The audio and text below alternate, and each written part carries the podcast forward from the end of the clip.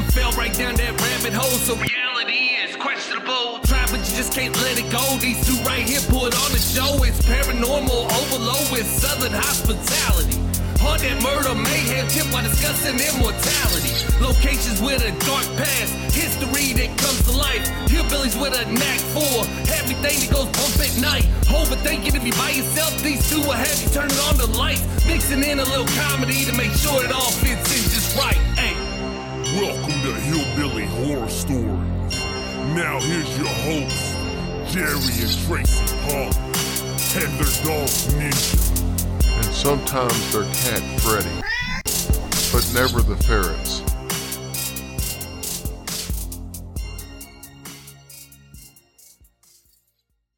Hey there, it's Tim Dennis from Darkness Radio, and you are listening to Hillbilly Horror Stories with Jerry and Tracy.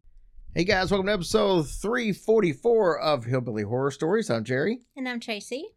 Tracy, obviously, we want to start off thanking all of our military and civil servants all over the world, uh, no matter which country you represent. Thanks for everything you guys do to keep everybody safe and sound every day. Um, you know, we, we've obviously had some friends that uh, ran into some medical uh, situations this past week, and obviously EMS had to be called. So, I mean, again, that's just something that that's just one instance out of thousands that happen Oh every gosh. single day Yes.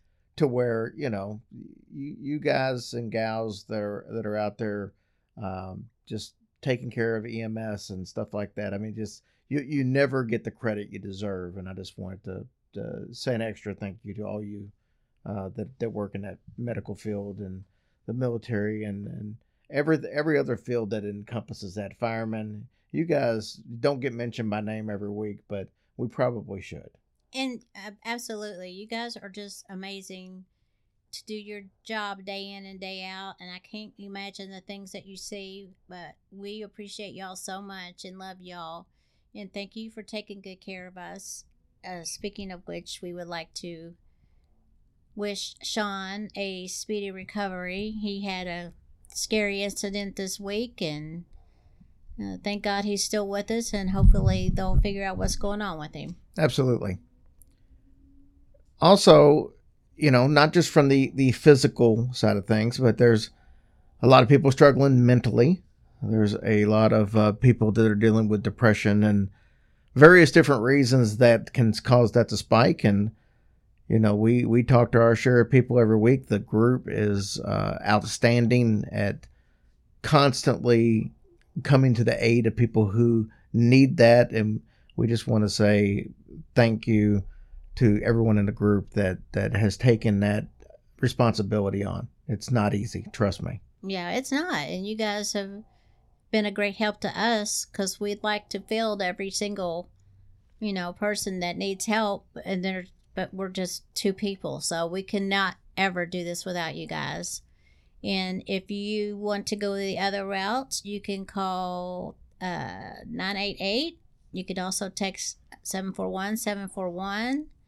The 988 is a crisis hotline. So I think just if you need any to talk to anybody about anything, they're there to help you as well. So Tracy, this week, uh, it, it's been a good week as far as as far as me, as far as physically getting better. I do struggle a little bit still, uh, some days with uh, energy levels. Mm-hmm. So it does make it tough to get everything done. I've missed an episode of uh, Eerie Encounters earlier this week, which I replaced with something else.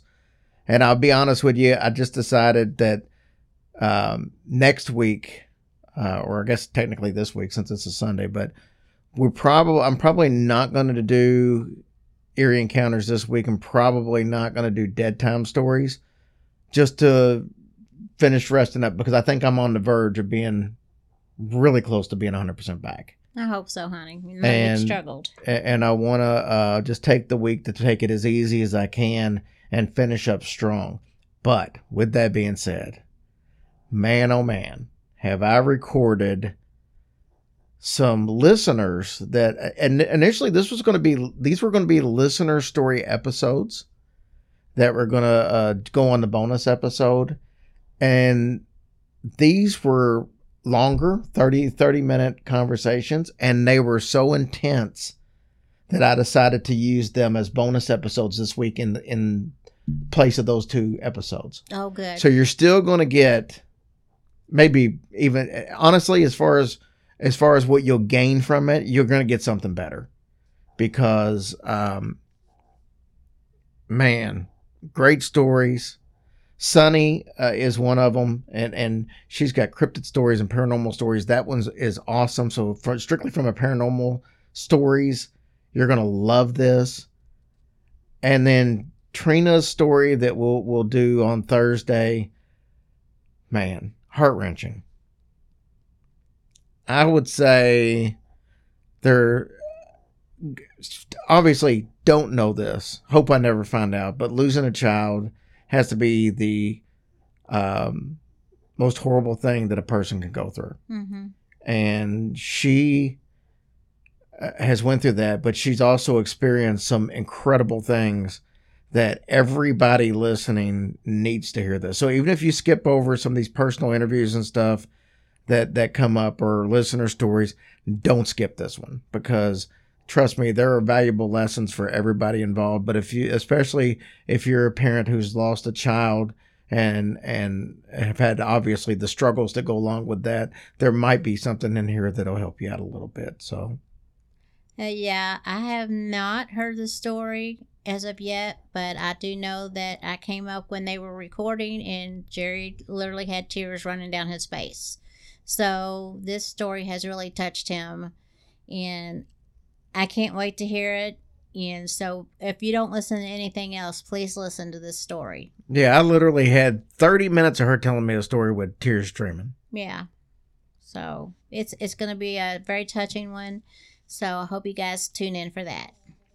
With that being said, tonight's story is a little bit shorter. I still think it's a really good story, but it's a little bit shorter than our normal story. But we also have on Tara Saraban. She is Australian. Mm-hmm. Go ahead. Good day, mate. She uh, used to host a show with Barney. Tara and Barney would host uh, My Bloody Murder, and we've had them on the show before. This is Mhm. several years ago, and uh, she has since she does a more of a fun show, lighthearted show called World's Dumbest Criminals. Mhm.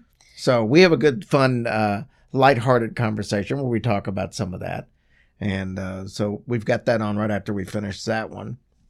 With Tracy, We've covered a few haunted caves on this podcast before. The most famous would obviously be the Bell Witch Cave in Tennessee. But we also covered the Mammoth Cave in our own state of Kentucky. Yep. Today's haunted cave, though, is right back in Tennessee. Unlike the Bell Witch Cave, it's on the complete other side of the state in the Chattanooga area. So if you've ever been within a 100 miles of Chattanooga, you're going to see billboards out the wazoo for two places over and over. The first is Rock City. I have known about Rock City my entire life and didn't have a damn clue what the hell it was Mm-hmm. because there's signs, Right. you know, everywhere. And we're close enough to where you'll see signs if you travel, you Mhm. know, further south. yeah, a little bit further south, you start seeing them. The other one is the subject of today's episode, Ruby Falls. Ruby Falls. And honestly, I had no clue that Ruby Falls was a cave until I stumbled across this story. But to touch on what I was saying earlier, Ruby Falls in Rock City have engaged in extensive advertising campaigns for decades. And I don't just mean like, you know, along the roadside you see the signs as far as billboards, because you got that. But I'm talking on barn roofs, hotel lobbies. Mhm. They've all got. But it's if you ever ri- ridden in the South and you see a, a a barn, and in the roof of it says, "Go see Rock City," that's what it's talking about. Uh huh. They don't do a good job of explaining what they are. Right. But Like- I guess that just piques your interest, though. I guess because, like I said, I've seen Rock City my entire life and Mhm. had no clue. I actually found out at the same time when I found out that this was a cave, what Rock City was. Okay. And I mean, I thought it was, I thought it was like a, a big shop where you would find rocks and stuff. You know, like uh, like a mining thing? no, well, kind of, but you know how you can go to like uh, Mammoth Cave, Mhm. and they'll they'll have souvenir shops, and a lot of them they'll sell uh, like slag gites or, or, or not they- slag like, but you know, whole yeah, they'll but they'll have rocks from the caves and stuff Uh-huh, like that. mhm, That's what you thought it was. I thought that's what Rock City was. Well, I mean, that kind of makes sense. Yeah, so I mean, but come to find out, it's like area. It's like um, these areas that you walk through that are formed of rocks, but it's like little passageways and stuff you walk through. So it's you know smaller, like it's just enough room to walk through for a person and stuff like that. And that's what I got out of it anyway, from what I saw. But then I found out that Ruby Falls was actually a cave because if you see Ruby Falls. And that's all you see. You don't think that it's a cave. And we've been to Chattanooga or through that area a bunch in the past year and a half, 2 years, hmm and have seen the signs and had no clue it was a cave. Anyways, Ruby Falls is a cave, and it's in Lookout Mountain, and it ends with a marvelous waterfall. It's really tall too. I forgot how many feet it is. oh, really? Yeah. More on that in just a little bit, though. Ruby Falls is actually part of a larger cave system called the Lookout Mountain Caverns. Now, Lookout Mountain Cave, which was the original, has actually been known by by, by Native Americans and uh, settlers in that area for centuries. It was also heavily utilized during the um, Civil War. Oh, I don't know how they utilized Utilized it, but they obviously used. I don't know if they uh, like used it for to store weapons or to hide out or, or what the deal was. But the natural entrance, though, it was actually closed off when the railroad tunnel was constructed in that area in 1905. But in the 1920s, there was a chemist and an amateur spelunker. You know what a spelunker is? Cave explorer. huh? Cave explorer Uh huh. is a splunker. His name was Leo Lambert, and he, he created the Lookout Mountain Cave Company. He his intentions was to reopen the cave and make it a business venture. So he wanted people to be able to go in and see it and all this stuff. Now we're talking about the uh, Lookout Mountain Cave. That's the original one that the main entrance was uh, covered up when they did the tunnel. So he thought, well, we'll go in there and we'll redig another opening, and then we'll open up and have tours and stuff like that. As the workers were drilling, though, for an elevator shaft, a smaller cave was discovered right above. Now, this is in 1928. Lambert knew that there wasn't a lot of space to be able to get through here, so he wriggles his way through and he starts to explore this smaller cave. He completely fell in love with the intricate formations and then ultimately found the falls at the very end of the cave, which he named after his wife, Ruby. Well, that was very sweet. When all was said and done, both caves, Lookout Mountain Cave and Ruby Falls, were both open to the tourists, but Ruby Falls was much more popular. Tours would eventually end at Lookout Mountain Cave, and over times, like it's available now, I believe, and they added music and some lights and stuff like that to enhance the cave experience Mhm. there. But Ruby Falls didn't really need all that because It was It- beautiful on it its was, own. it yeah. was beautiful all on its own. Now, here's the story. Sometime between the discovery of the falls and when the cave opened to the public in 1929, one of Leo Lambert's assistants doing uh, a little more exploring into the cave found something. He was exploring. He was exploring every little nook and cranny, hoping to discover another hidden wonder. This explorer's name was Lomax. Now he was a way more experienced spelunker Mm-hmm. Than what some of the others were, so he was able to take some chances that not some of the other ones were able to do. Well, Lomax found a small gap between walls. It wasn't the smartest thing to do, but he pressed himself in through the opening and he found himself in an area that was roughly the size of a living room. He said you could fully stand up in this area. But next, Lomax found an entrance to an even larger chamber. This one featured several other passageways that led off of it. Lomax, though, made a huge boo boo. In all his excitement of exploring and seeing stuff and going further and further, he forgot where he came from? well, he lost track of his equipment and his supplies. No, brother. And because of this oversight, his candle burned out and he wasn't able to light another one. He didn't have another one to light. So he had absolutely no light whatsoever. And if you've ever been in a cave, Mm-hmm. It's dark up in that beast. yes, they will typically at some point in times on some of these tours shut the lights off so you can see what absolute darkness is. And trust me, it is absolute. You can't see anything. With that being said, now Lomax was in absolute darkness. Now, he was smart enough to know that when he didn't show up at the end of the day, that they were going to send a search party, which they did. But let's remember, he was in an undiscovered spot of the Mhm. cave. So they looked all throughout the cave, every little space that they knew to look. Only then did someone find the passage that Lomax took. So Lomax tried to remain calm, as calm as you could be. He sat along the wall of one of the passages, and he was staring forward into the darkness. The men were actually calling out to him, but at this point, he could only respond with some short, incoherent babble. I don't know what had happened at that point, but he just couldn't talk. Hmm. Maybe it was the atmosphere down there, maybe it was fear, who knows, but he couldn't talk.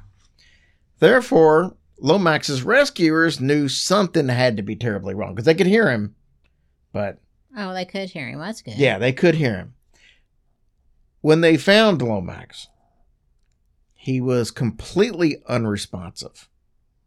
But they were able to, to get him back, you know, to his feet. They got him to the surface. Eventually, he was able to speak normally. But what he would say would only make the mystery even stranger. He would only repeat, Do not go further in the cave.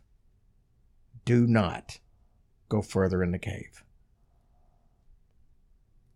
They ended up taking Lomax to the nearest hospital, where eventually he, uh, you know, made more or less a full recovery.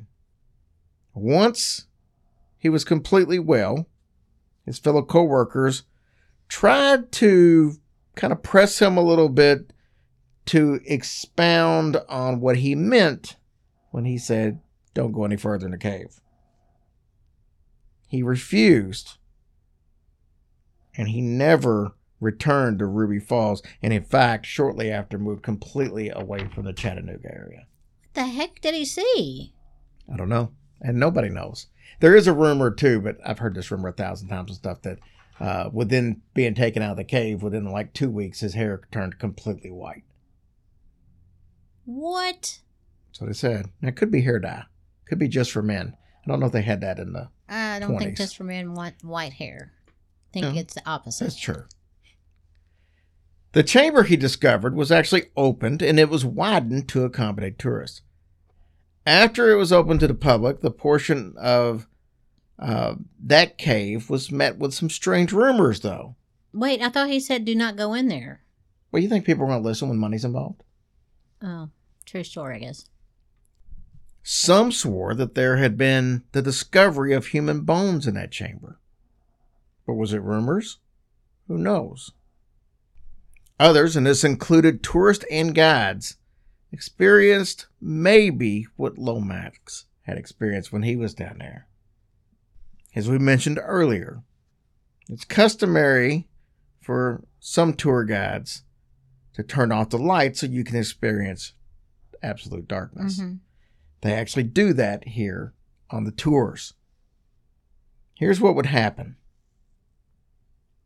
tour members would be completely freaked out when several would have the exact same experience on the same tour. They had been touched by an icy set of fingers. And not just touched, fingers placed around their neck as if they were going to be choked, no thanks. even though no one was standing close to them when the lights were shut off and no one was close to them when the lights were turned on. And trust me when I say a cave where the flooring is uneven and you got stalagmites or stalagmites and stalactites all over the place is not a place in the complete dark where you want to try to run up to somebody Well, heck after no, the lights are off. don't. Uh-uh. So let's go back to Lomax. We mentioned that he had trouble speaking. Had he been choked by something? Is this why he had trouble speaking? Hmm, that would make sense. I mean, who knows? Yep, that would make total sense. And eventually there was enough of these stories that the cave shut down tours to what they called the Lomax chambers in the 1940s. Mm. Supposedly, it was sealed off, and due to either poor record keeping, uh, the or, or just not wanting to know, the exact location is unknown, and uh, it's purportedly just avoided these days. But that's not the only haunted story here. Hmm. Do tell. According to Stony River Paranormal, there's a presence of at least five different spirits at the cave and at the visitor center. Two of these spirits are Leo Lambert and his wife Ruby, who the falls are named after. There's also a security guard who fell down an elevator shaft. Oddly, there are spirits of several children thought to be haunting the visitor center. Now, according to Amy Petulla, owner of the Chattanooga Ghost Tour, who we've mentioned before on here because we took her tour, the security guard has a few ways of making his presence known. the spirit's usually accompanied by the smell of sugar cookies. It seems odd, wouldn't you think? Yep, but that would make me come uh, follow it. The reason this is, though, is because his wife used to pack sugar cookies in his lunch every day. First of all, that's good because I like sugar cookies. But Yep. second of all, let's get a little variety. There's Mhm. nothing wrong with a little oatmeal raisin on occasion. Mhm. Chocolate chip every now and then. You know, I'm Nutty one, buddy. I'm one of the few people that chocolate chip is like way down my list of favorite Mhm. cookies. I feel you. I like peanut butter cookies. Mm-hmm. I like, obviously, I like sugar cookies. I like, uh, what's those ones? Snickerdoodles. I like, I don't uh, like those. eh, I'm not a big fan of that. you don't like cinnamon though. Yeah. but chocolate chip is like way down the list. I'll eat them, and I'm more apt to eat it if they're fresh Mm-hmm. than like if they're store bought. Yeah. Oh yeah. Oreo cookies are the best. That's Oh, my number. That's the number one. Cookie. Double stuff up on her. Anyway, this uh, security guard is also said to be somewhat of a prankster. He likes to unscrew the light bulbs in one particular section of the cave. Because that's the only section where the light bulb becomes partially unscrewed. Hmm. and they have to screw it back in to get it to work. A previous guide who worked there said that one time he and his girlfriend were in a haunted attraction that Ruby Falls puts on around ha- Halloween time. How cool would it be to go into a haunted house that's in a cave? That would be very cool. We may have to we may have to make arrangements yeah, that that would be nice. because Chattanooga is only like four hours from us. So, anyways, they're mm. at this haunted attraction. It's Halloween time. Something invisible, he said, grabbed his girlfriend's glow stick necklace and yanked it up towards her head. There was actually nobody close to them at the time.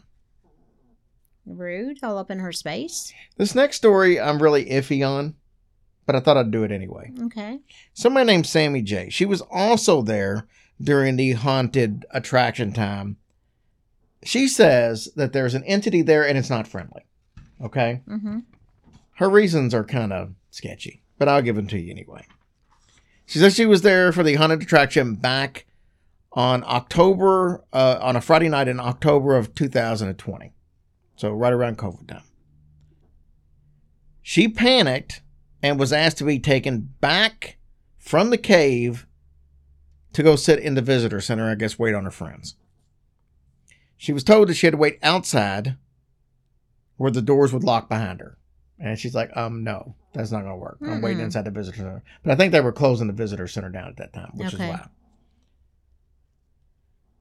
she wanted to protect herself, so she bought the only pocket knife that they, you know how they have pocket knives with like names and stuff as Yeah. souvenirs. She bought one, and uh, it only had they only had one left, and it had the name of uh, Alfred on it, which is odd. That's the only one they. Yeah. How you only have one left? Anyway, she buys the pocket knife because uh, she wanted to make sure she had something to protect herself with, and she said that she's sitting there waiting, and in the Zoltar machine, you know those things. Oh yeah. She said it kept talking. She couldn't make out. She, she didn't know why it kept talking, but it kept talking the whole time she was there. Anyway, she kept a pocket knife on her until her friends got back to her. That's the end of the story. so kind of, I think she was just scared, Yeah. but I don't think it had anything to do with like. ghosts. No credibility to her story whatsoever. She just she's there for a haunted attraction. She got scared. Big Yeah. deal. So, anyways, that's what I got for Ruby Falls. hmm All right, so we're going to take a quick break for our sponsor, and then uh, we'll be back to uh, cover a few little housekeeping things, and then Tara Saraban will be on. Sounds great. All right, Tracy. So I did, I did want to make a couple of things clear because I had somebody ask me something, but it doesn't look like they're. Well, I'm not even going to say it doesn't look like it's not going to happen. New Orleans this year. Tried and tried and tried.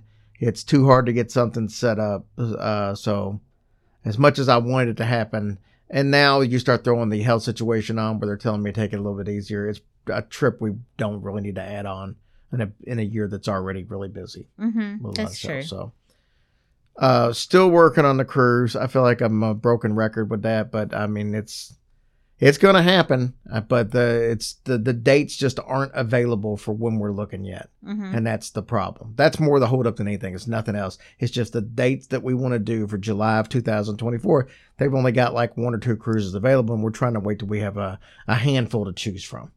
What about June? Well, June won't work either. Why? It just won't. Everybody wants to do July. Okay. and then that gives us a, a one less month to be able for everybody to get it paid for.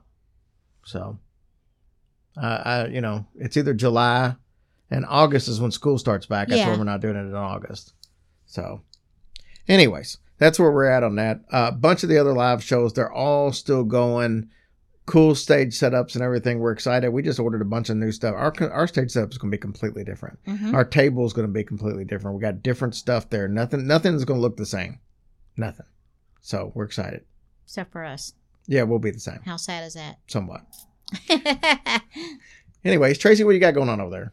well, for my iTunes, I have Sea Candy, Mojo Lobster, K Cummins, G Z G E 3 and Doug Towns. Thank you guys for your awesome reviews. We appreciate y'all so much. Keep Yes, we them do. coming. And then our Patreon this week was Melody Anderson. Thank you, beautiful. We appreciate your support. And you guys are just rocking it out with us and hanging with us. And we're so glad. And we Yeah. look forward to seeing you guys coming up. And then uh, we're like getting excited now. I just like, okay, we're here at this point. It's the end of February. Like, bam, it's going to start up soon. Yeah, so it's we're a- very I mean, we're literally six weeks away from that first show. I with- know. I'm so excited. us in Ohio and I Louisville. think I said that like three times already. Probably so. I did. We can't wait to see you all. You make our whole year, and thank you for blessing us with your presence. That's how I feel about it. Absolutely. Now let's take some time to listen to Tara Saraban and her awesome Australian accent. Good day. Hey guys, it's not often that we get uh, to have special guests on from other continents, but that's the situation tonight. We have Tara Saraban on, and she is a host of World's Dumbest Criminals podcast, all the way over from the Land Down Under. See, I, I try to be a little uh, Australian like that, uh, but uh, I don't do a very good job of it. But anyway, Tara, thanks for coming on. Thanks for having me. And also, pretty much no one can do Australian accents. Uh, even Meryl Streep couldn't quite nail it when she played Lindy Chamberlain. So it's a pretty tough gig to try and emulate. It's you know one thing I've never had a problem distinguishing though is the difference between an English and an and a uh, Australian accent. I know some people struggle between the two, but I've n- I've never had a problem distinguishing between the two. Yeah, I think they're pretty different. Um, what about New Zealanders though? We have a very similar accent to them. It- is very similar, and I don't know that I'd be able to tell the difference. If somebody, I, I kind of know it's it's either Australian or New New Zealand, but I don't know that I'd be able to tell the difference. Some people also find South African to be a bit Australian, but I don't really hear that. Yeah, I mean, I guess uh I guess we're learning a lot on this already. We've learned a lot about accents right in the very beginning. So let's let's, let's let's jump forward on why I have you on the show. Now, you've been podcasting for a long time and you had a show on before where you kind of did some true crime stuff. Most of y'all stuff was from Australia, right? um, it was kind of 50-50 really. Was it really? Uh, we did yeah. Um, Barney preferred to cover Australian stuff, but I like to cover just the most bizarre things I could find. And that was often overseas stuff. So the show was Bloody Murder, and uh, you guys sent in a story for us years ago. I can't remember if it was for the Halloween episode or if it was uh, uh, just as a special guest, but you guys were on it. Heck, I think that had to be at least four years ago. Oh yeah, if not more. Uh, I think it was a Halloween episode actually, but it was Oh, so yeah, long think- ago. All of our Yeah, cells have pretty much regenerated since then. but you've kind of branched out now, and now you're doing more of a, a funny show, a, a fun show about the world's dumbest criminals. Tell me a little bit about why you branched into that area as opposed to doing more just the traditional true crime stuff. Well, Bloody Murder was comedy true crime, but obviously dealing more with a murder kind of topic. And when production on that ground to a halt, I wanted to keep doing podcasting, but um, I wasn't quite sure which direction to go in. But I know the comedy thing, since I was already sort of doing that to some degree, I figured it was best to stick with that and try my luck with something a bit lighter. Because I figured I could always try some serious stuff later on if I so desired. But I was more interested because I'm a big true crime head. Like I'm quite fascinated by it. And like everyone else who who is really into true crime, I listen and watch way too much of it. And I kind of wanted to make a true crime show that was a lot more light. Because, you know, if you're really into true crime, you end up kind of just listening to so much dark stuff. And I thought it would be would be a good idea to try and make something that was equally as interesting, but just far lighter and more amusing and nobody died, you know, because you, you people dying, you got to face it. Murder's murder's not funny, so it's a bit of a difficult topic to be doing comedy around. So yeah, I wanted to do something that I, I found interesting as well, but that was just a bit more lighter and sort of you can have more fun with it. Because for there are a lot of stupid criminals in the world all Ain't that the around and they do some very nutty things. Um, and also their reasoning behind it and their defense strategies is always quite interesting. So for example anyone- oh sorry That's all right. And we got a delay. That's what happens when you're 15 hours Uh. behind our different schedules. but so for somebody who hasn't listened to your newest show, The World's Dumbest Criminals, give me like a, a, a little example of what the show is. Okay. Um, so it's mostly in the title. Um, but it's just a show about the most sort of bizarre, ridiculous, and just plain stupid criminals and crime stories in the world. And I cover a lot of different things. We've got we've got flashes, we've got perverts, we've got people who fake their own kidnappings, uh, a lot of robberies with stupid weapons like a cucumber in a sock. Um, a Polish guy tried to rob a bank with a spoon. the tellers pretty much just laughed him out of there. Uh, what else does it cover? Oh, there's all kinds of weird drug things, like drug dealers who accidentally try to sell weed to their probation officer because they're just sending, shooting out a text to everyone, seeing if they want to buy some shit. Um, I just did one actually about a woman who thought her her husband, her ex husband's new partner was a witch, and she'd cast a spell on her to make her go blind, which couldn't have worked exactly because she was out shopping and she could see. But when she bumped into the witch and the ex husband, um, she went off at the witch, called her ugly, and then she went out into the parking lot and scratched his car up with her keys. And I'm thinking, if she really thought that the woman was a witch who'd cast a spell on her, would you call them ugly and then go and destroy like their partner's car? That's not going to lift a spell, Jerry, is it? That's No, going to make more cases. spells happen, don't you think? but it worked as a defense strategy for her. Um, her lawyer was like, you know, ah, well, it's a defense strategy. She believes in that. And the judge was like, well, I know you believe that. So, um, no criminal record for you. We'll just give you a little fine. So, I don't know. If you ever find yourself in a spot of legal trouble, maybe start talking about witchcraft. Yeah, the old witch defense. It didn't work really well in Salem, but you know, hey. oh no, that was the witch offense. yeah, yeah. But Don't try it in Salem still, probably. Although I, I think they're embracing the witch culture now. Oh, they definitely are embracing it now. It's as commercial as it gets. so is Yeah, there, but- is is there any story that you've done oh, uh, since you started doing this podcast that just stands out amongst the others? Is there is there one where just all these are stupid criminals, but man, this one takes the cake. Oh, there's actually several. Uh, I, I never fail to be surprised by the stories I come across. I just did one in my most recent episode. Uh, there was a guy in Atlanta who was wanted for murder, and he'd done a runner. They eventually caught up with him. He'd been charged with murder, bailed out, and then he did another runner, even though he's got an ankle monitor on. So I guess they weren't looking too hard to try and find him. Uh, but he went to a McDonald's and he got lukewarm fries instead of hot fries. Well, granted, he's a wanted man on the run from the cops in a McDonald's. So, what does he do? Does he just go, Oh, these fries are a bit cold? No, he has a big tantrum. He picks a fight with the owner. He hurls the food at him. Then he goes into the parking lot and he calls 911 about the lukewarm fries. And there was great police body cam footage of it as well. Uh, he lied to the officer about how to spell his name, but you know, he just added some extra vowels like he was on Wheel of Fortune and he'd bought a few. uh, but of course, the officer figured it out. And he came back with this big warning that he's wanted and he's armed and he's dangerous. And of course, eventually he ends up getting arrested, though he does another runner. So there's a bit of a tasing going on there first. But I think that's got to take the cake for the most stupid one. You're wanted for murder. You call the cops about your lukewarm fries at McDonald's. I mean, come on. You know, first of all, even if you weren't wanted for murder, that's an idiotic Yeah. thing to do about calling the police about fast food because it's never going to turn out in your favor. I don't know what people are thinking, but you especially don't do it when you already have warrants against you. Yeah, particularly really serious ones like that. You know, it wasn't just like a speeding fine, it's actual murder. Um, so I thought that was pretty darn ridiculous. But the manager also called the cops on him too. So it ended up being pretty interesting. Because of course you've got your cops body cam footage that I used in the episode as well.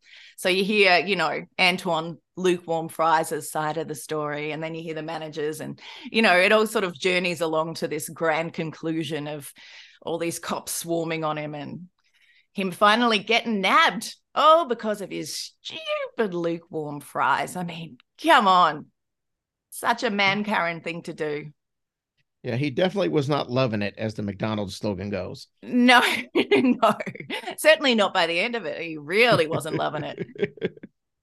And also, the manager had offered him a refund and everything. He could have could have really gotten out of that one a lot better if it wasn't for his own just hubris, I suppose. I also find it interesting with with the um like subway gropers, especially in New York. There was this old guy in his 70s and he'd been done for subway groping over a dozen times. But every time he got arrested for it, he claimed that the young women had come up to him and targeted him and ground up on him and and he was the victim. That's always just the most hilarious defense to me. It's like, really they found the one like um what's the word? Not pervert, not sexual deviant. Um sex offender. They found the, the sex offender on the train and then they they'd rubbed up against him just to try and ruin his day. it's like, dude, no, that doesn't happen 16 times, if ever. Yeah, and typically, you know, most uh most attractive young women on the subway aren't looking for the 70 some year old guy to grind up against. That's not yeah, well, how that works. particularly when they're pushing strollers and then they also have like another kid with them. Like there were scenarios like that where it's just impossible to believe. But he's he was all like, "Why would I want to go near those girls? I've got my wife at home." Like, I made me wonder what the wife was thinking. Like, was she thinking, "I hate him, but marriage is forever"? Or was she like, why do those horrible young ladies keep rubbing up against my husband? So rude Or- of them. Or why is he on the subway every day when he doesn't even have a job? yeah. And also, he's banned from the subway. So why is he still on the subway? Is another good question.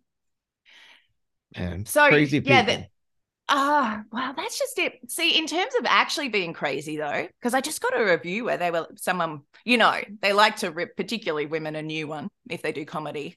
How dare you? How dare you? Um, but yeah, this this one was just like, um, basically, yeah, how dare you? Because everyone you're talking about's insane, and it's like, but they're not diagnosed as being insane. They did not use insanity defenses. They're just making some interesting choices. So yeah, I don't know. It, it's hard to categorize it. I mean, some of it really is crazy, but if they're not using that in court as a defense, I kind of tend to think it's sort of open game to talk about it. Whereas if I find cases where they are like, you know, this is someone with a long history of mental illness, and I tend to avoid those because No, I 100% agree. Not as funny, yeah. And I don't want to pick on people who are struggling as such, but I don't know why she listened to a podcast called World's Dumbest Criminals if she wanted a symposium on current like mental health issues and treatment. Like what? So yeah. It's Well, and I- and I- I think when you get into like you said the the when you said earlier the name pretty much says it all. You know, if you're going to listen to that, what what are you supposed to vet all these criminals to see what their you know their home life was like? Were they brought up correctly? Were they did they have you know abuse or something? They could. I mean, you can't do that stuff. You can only talk about the thing at hand, and that's the Yeah. the, the crime they committed. But also, if there is a history of mental illness, it does normally come up in the defense. So if you're Mhm. reading, you know, the court notes for it, but if there's none of that there, I don't know that, like, I can't go around diagnosing people. I'm not a doctor. Neither was she, by the way. Um, so it's just like, what I'm supposed to pre diagnose anyone who does anything nutty as being insane and never talk about them. It just, yeah, that's that's not it. I shouldn't even be talking about this and giving it the time of day, really. It was just an interesting one. Like, what? Why did you listen in the first place? it, I, the the Apple podcast reviews are they're necessary. They're a big part of how you get ranked. They're a big part of how you get listeners. At the same time, they are extremely frustrating because anybody can say whatever they want. It can be a hundred percent wrong, and Mm. you really don't have any say. You can't respond to it. You can't, you know, at least with Google reviews, you can you can respond back to it, you know, but with an Apple iTunes review view, you know, somebody can, you know, call you anything in the book and say make claims that never even happened on your show and you're just stuck with it. I mean, I know you can go and complain to Apple and sometimes they'll re- they'll remove something, but it's very seldom and it's a pain in the neck even try to do that. Yeah. Although I did learn that no one cares about your bad reviews but you. I mean, no one else cares sponsors unless, you know, there's a lot of probably similar things that are toxic behaviors. But if someone like randomly says she hates all Canadian Mounties, which is one I got several years ago, I'm like, well, A, I don't. B, where did they get that from? like, who would hate all Canadian Mounties? But yeah, there's one of those floating around about me from years back, and I have no clue where it came from. Just like, uh, but I've also had um, like my friends on my um, Minds of Madness podcast. They actually got a review that was meant for me that said, "Oh, Tara's really funny," and he was like, "She's not on my show." he was like, "Tara, I think this is for you." So uh, sometimes they're not even writing about the podcast they're talking about when they're doing their review. They get mixed up. Yeah, I've seen that before too. I've seen people, you know, just even reading reviews of other podcasts. I'll see something that's like, I don't think that's meant for them. Yeah. You know, yeah, We- they, they we- didn't do a deep dive in, on some kind of like the Titanic or something. Like they're a sports show. What the hell? Yeah. we did one, or we had one uh, review one time, and it talked about helicopters and all this stuff. And come to find out, after thinking you've got the wrong show, we had done an RSS feed drop for another show. And and it said at the beginning, this is for that show, and it was like a, a clip of their first episode, and that's what they were talking about. It wasn't even our show, but it was Yeah. on our feed. But most of them are really great though. So that's the thing. There's just some sort of, you know, the anonymous trolls that ruin it for everyone. I know a lot of podcasters won't even read their reviews because they just don't want to get their ass handed to them when like 95% of them are going to be just fabulous and saying how much they love what they're doing. It's a very small the... amount of people hiding behind their like stupid username, like Bertie's Undies 74. that's you know? that's the problem we have. And, and, to be honest with you, I don't look at reviews anymore. But that only just really took place in the last couple months. I used to look at them, and you know, because I felt like that it was important that if you got a lot of the same review, that maybe it was something yeah. you needed to look at. But if you only get one ever so often, it's well, you need to change this, you need to change that. Well, I mean, I can't really dive into that because just because one person said it doesn't mean the majority of people feel that way. But if you get a lot to say the same thing, mm. then maybe you need to look at it. Um, the ones that killed me are the ones who were personal attacks. I've had Tracy, you know, we've had her uh, voice criticized, we've had her IQ criticized, we've had, and those are the ones that just kill me because I'm like, that's not necessary. You can not like a show and want to leave a review, and you can leave out. I think somebody's got the. They they said one time that it sounded like she had the education of a six year old.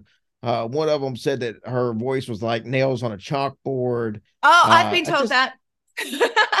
That's a go to. Tracy and I also have something else in common there, in that our laughs get iTunes reviews, both good and bad because I did have a little look through yours as well. So um, sometimes my laugh is given a good review, and sometimes it's referred to as a giggle and to- and like it's fake, and she should just stop laughing forever, you know. And I think I saw one of those for Tracy too. People yeah, loving it, people hating it, you know, like. And that's the thing you you got you can't just everybody's got a different opinion on something. It doesn't matter if, if you had the greatest product in the world, no matter what it is, somebody's not going to like it. Mm. Opinions are like masses. Opinions are like assholes. Everyone's got at least three. Your house is different than mine, but hey, I'm Australian. Things are different here. so everybody talks about how dangerous everything in, is in Australia. It's why I live in the city. I'm sick of snakes. I once showered with a snake and I didn't even realize it till I went back into the bathroom to get my hair tie and it had come out from behind the shampoo bottles where it had been hiding and it was just like in in the shower recess. But my mother used to live in the country and I grew up in the country. Snakes, spiders everywhere, bees, um, kangaroos. Also, you don't want to get in the way of a goanna. Like they will climb you like a tree. And you know kangaroos can disembowel you. And don't get me started on drop bears. What what's a goanna? Is that what you said? A goanna, yeah, they're kind of like a gigantic lizard that can be over a, a meter or several feet long, and they have like big claws. They don't tend to attack you on purpose, but they like to climb up trees and things. So they've got amazing big claws. And if you happen to get in their way while they're running off, they will climb you like a tree and you won't like it. you won't like it. Nobody likes it. Um, it's never happened to me, but growing up as a little kid in the country was pretty scary, especially all the snakes. I hate snakes because a spider, if you really had to, you could kill a spider with your bare hands, but a snake, oh, that's a slippery fucker. And they're so fast. So, so fast. Yeah, well, oh, snakes. I'm like Indiana Jones. Oh, snakes, can't deal. I walk down the street in the city. If I just see a curved stick on the footpath out of the side of my eye, I do a double take, even after all these years. Well, like you, I've showered with many st- snakes, and that's why I quit going to the gym. But that's right. that's a pretty good reason, though. Well, but know, yeah, I, I, I heard koalas are you know they look all cute and everything but that their claws can be very dangerous if you if you just try to walk up and pet one like it's at the zoo or something but uh, i've heard they can be pretty dangerous. Oh there's actually a picture of me when i'm about three years old at a koala park. So you know chubby little blonde girl rosy cheeks yellow ribbons in my hair and i'm trying i couldn't pick the koala up enough because it's quite they're quite heavy and so it was just digging its claws into my back during the photo and i kind of have it in a headlock it looks like we're fighting to the death and i wouldn't have won that one unless like the handler stepped in and then of course my brother who's four years older there's a picture of him smiling holding the koala perfectly, not getting his back climbed by it. Yeah. yeah, I, I can I can assure you those claws, they're intense. Kangaroos are more dangerous though, because they can disembowel you with their foot. So when you say totally disembowel, I mean, what? How would that take place? Is that something that happens often over there? No, because uh, people don't tend to sort of go up to them and pick a fight with them. Um, well, because they jump so well. If they jump up, they've got these gnarly long t- toenails. If they jump up and go down your stomach, they can literally have. But it's not something that it. I can't remember the last time it happened because people know to keep their distance. Though sometimes they they like lure dogs into ponds and try to drown them. So sometimes people do actually end up in a fist fight with a kangaroo to try and save their dog. There's some interesting footage of that on YouTube. Um, so that's pretty scary. But I, the kangaroo eventually backed off in those cases. And we have crocodiles, but not where I live, fortunately, because they're scary little death logs and not so little either. No. Yeah, if you live in the country in like the Northern Territory or Queensland, that's where just all the deadly things are. I, even I'm scared of the Northern Territory. Are the are the kangaroos? Are they like deer over here? Are they constantly like running in the road in front of cars? I mean, do you see very many of them on the side of the road like roadkill? In the country, yes, um, but in the city, they tend to avoid the populated areas, which is nice. As do most of the snakes and things. Which is why I'm a city girl because I grew up in the middle of nowhere, and um, we didn't even have electricity or hot water or anything until we moved when I was seven. So I really I grew up in an area where the the animals were in charge. um, well, I know I was I was talking to our buddy Natasha, and you know she lives over there in Queensland, and she was telling me that, uh, like a lot of the continent is just like pretty much unlived in. It's like you're on the coast and stuff. It's where everybody lives. But mm. as you get in inside, it's like all desert and it's just miserable and nobody lives there. I mean, there's people live there, but it's just so few and far between. It's just like most of the continent is just pretty much not used. Well, yeah, because we've only got, I don't know, 21, 22 million people here, and it's a really gigantic place. And there is a lot of desert in like Western Australia further out that way. But there's also a lot of um, mining in those areas. And some people live underground in sort of like underground, sort of carved out cave houses because it's so hot above the ground they don't want to be there. So I haven't actually gone and looked into that though. I'd like to sort of have a trip and see. Although after watching Wolf Creek, or at least some of Wolf Creek, that that made me not so keen. Oh, that was that was so scary. I had a panic attack and left. it, it's still hard for me to understand. I mean, uh, not understand, but to get a grip on. You don't think about the things like the seasons being reversed. I mean, when it's oh, okay. winter here, it's summer for you guys. Yeah, and, it's and... hot. I'm I'm like a bit sweaty right now. and tomorrow's going to be outrageous. I'm so glad it's not today because I'd be sitting here just with like just like a shower of sweat running down my face, and you're all rugged up over there. yeah, because I, I, mean, like it's Christmas. It's, it's in the mm-hmm. heat. That would be ridiculous to you. See, I didn't even think about that part of it. It would yeah, be ridiculous. You're boiling hot. I, I wanted to move to Florida, so that would have been it would have been that way at Christmas time there.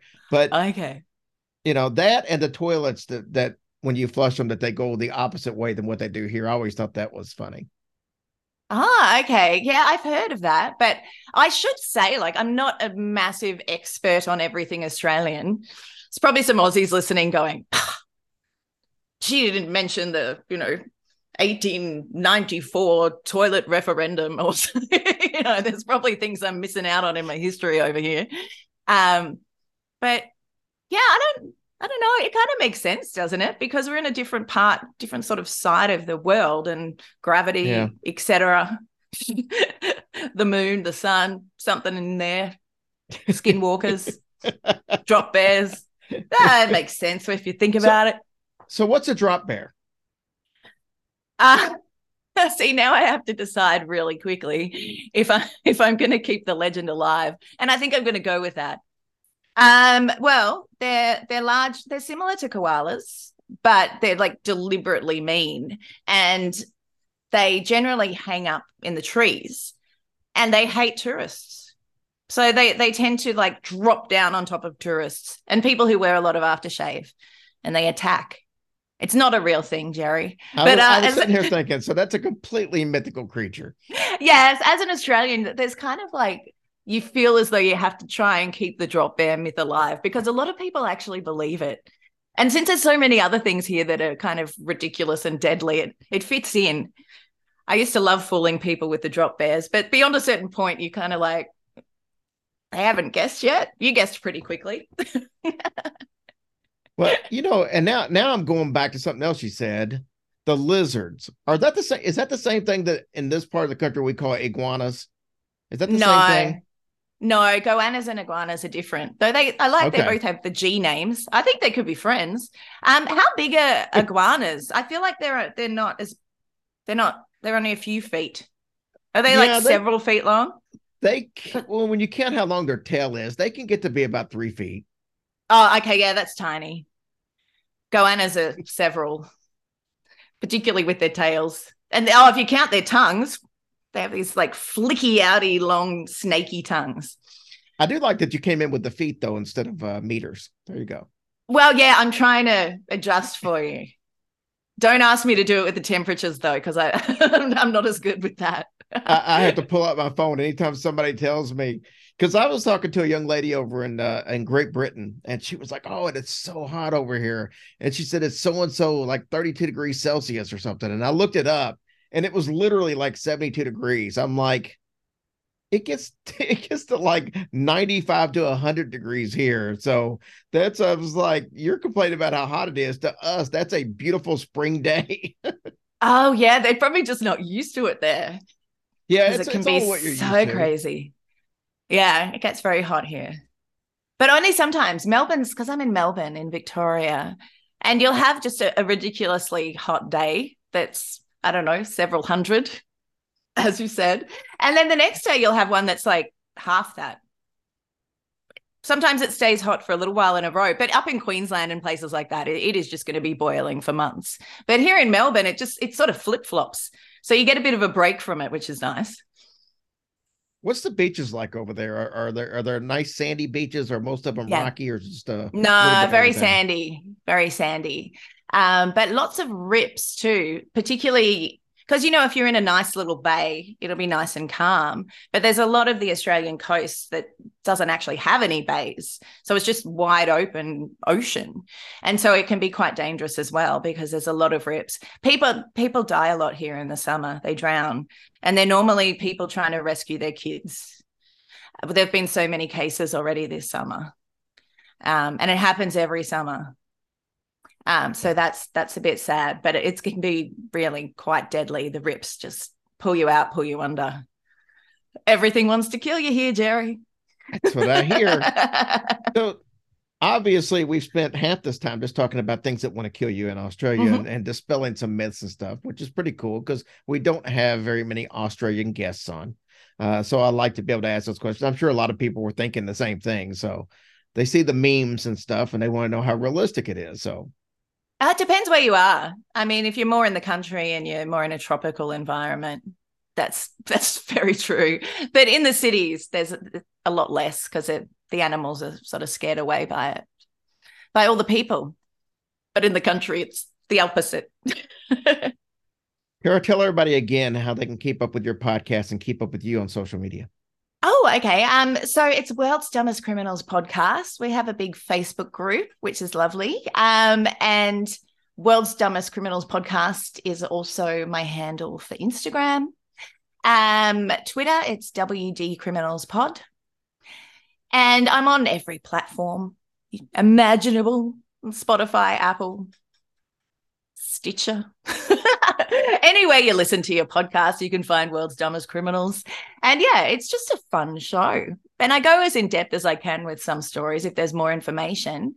And I really like using like um, police interview footage or body cam footage, things like that to get some actual sounds of the real things going down with the real characters as opposed to just narrating them.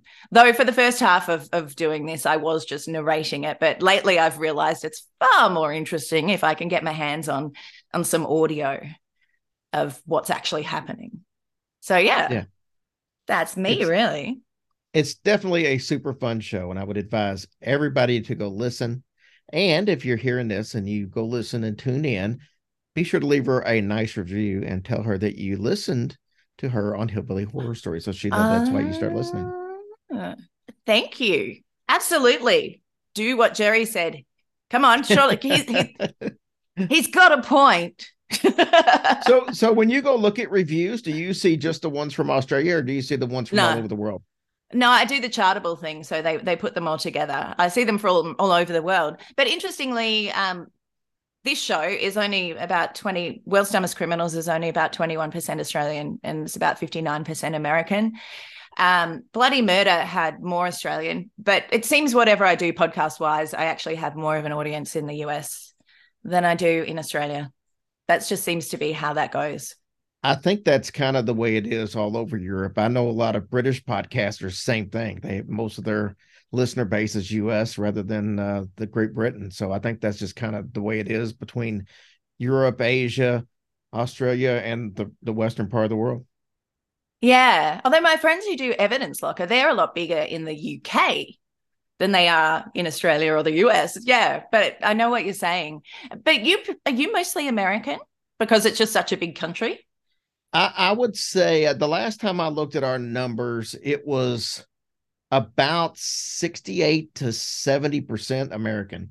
Okay. Yeah. But then Australia is our second biggest country, and and then and then Great Britain and then Canada. So that those four co- those four countries make up about 93 94% of our listens and then there's the rest are kind of scattered all over the rest of the world Mm, I'm quite big in uh, Kazakhstan. Oh, that's nice. I know I'm getting those lucrative uh, Kazakhstan dollars. They're coming in very handy. I, I eat my caviar out of a diamond bowl now. that's nice I Well, Tara, it know. was, it was awesome having you on babe i'm glad we were able to make time and uh, i'll talk to you soon Yeah, great talking to you, Jerry. Thank you. All right, guys, that wraps it up for us. Uh, go uh, listen to Tara's podcast because we can never have enough of dumb criminal stories. You could probably seriously do a story, uh, several stories every day of the dumb things that people do. This is true. All right, guys, we love you so much. Uh, get your tickets to the Louisville show. It's coming up faster than you think, and we're limited on tickets there. I think there's only like 60 tickets available, so hmm it's going to be fun. Yeah, it's going to be a great time. We hope y'all have a very blessed week. We love you guys, and we will talk to you soon.